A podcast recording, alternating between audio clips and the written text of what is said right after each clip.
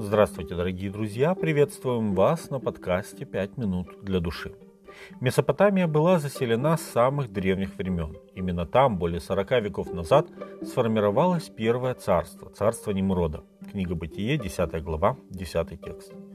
Вавилон, бывший главным городом Немрода, был таким образом одним из самых древних послепотопных городов. Ко времени правления Навуходоносора, самого могущественного царя Халдейского царства, этой землей уже прежде владели шумеры, акации, ламиты, амареи, хуриты, касситы и ассирийцы. Было естественным, что Навуходоносор, размышляя о прошлом Вавилонии, задумывался и о ее будущем. Что ждет его империю во время его правления и даже после него? Будет ли она еще более славной или придет к своему закату, как и все предыдущие царства? В один из таких дней, когда царь перед сном размышлял о грядущем, Бог даровал ему необычный сон, который сильно встревожил дух царя. Даниила, 2 глава, 1 текст. Однако, проснувшись, он полностью забыл сам сон. Он только помнил, что видел нечто очень-очень важное. Забвение было частью божественного плана, потому что Бог хотел не только дать откровение языческому царю, но и позаботиться о надлежащем его толковании. Если бы царь поведал свой сон своим гадателям, то они бы придумали, что сказать царю и как истолковать сон со своей перспективы. При этом они бы лишили царя возможности узнать истину.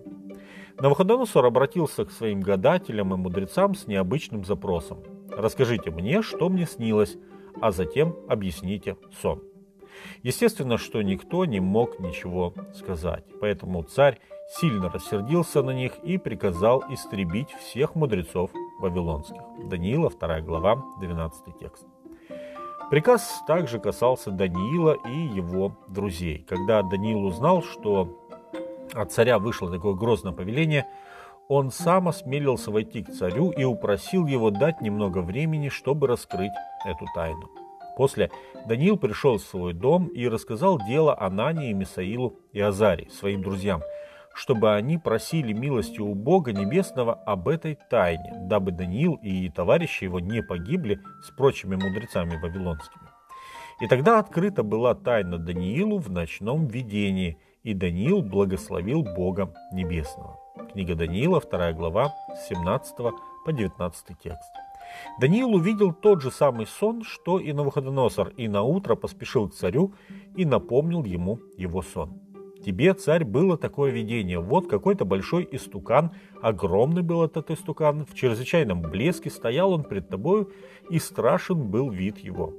У этого истукана голова была из чистого золота, грудь его и руки его из серебра, чрево его и бедра медные, голени его железные, ноги его частью железной, частью глиняные. Ты видел его, доколе камень не оторвался от горы, без содействия рук ударил в истукана в железные глиняные ноги его и разбил их.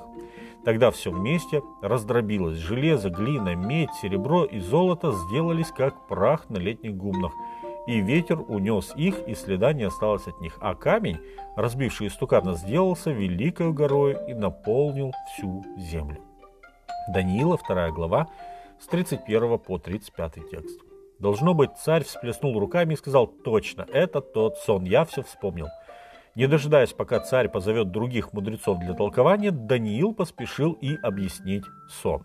Он достаточно авторитетно заявляет «скажем пред царем и значение его». Истукан представлял царства, которые будут сменять друг друга, пока не наступит царство Бога Небесного. Даниила, 2 глава, 44 текст. Золотая голова предсказуемо означала Вавилон, серебряная часть – Медоперсидское царство, медные бедра – огромную империю Александра Македонского и последующие эллинистические государства – Железо означало Рим, а частью железной частью глиняной ступни – страны, образовавшиеся на осколках Римской империи, которые в том или ином виде существуют и поныне. Центральная часть этого видения заключалась в том, что неминуемо в конце времени на смену всем царствам мира придет необычное царство небесного Бога. Навуходоносор 26 веков назад получил божественное заверение во втором пришествии Иисуса Христа.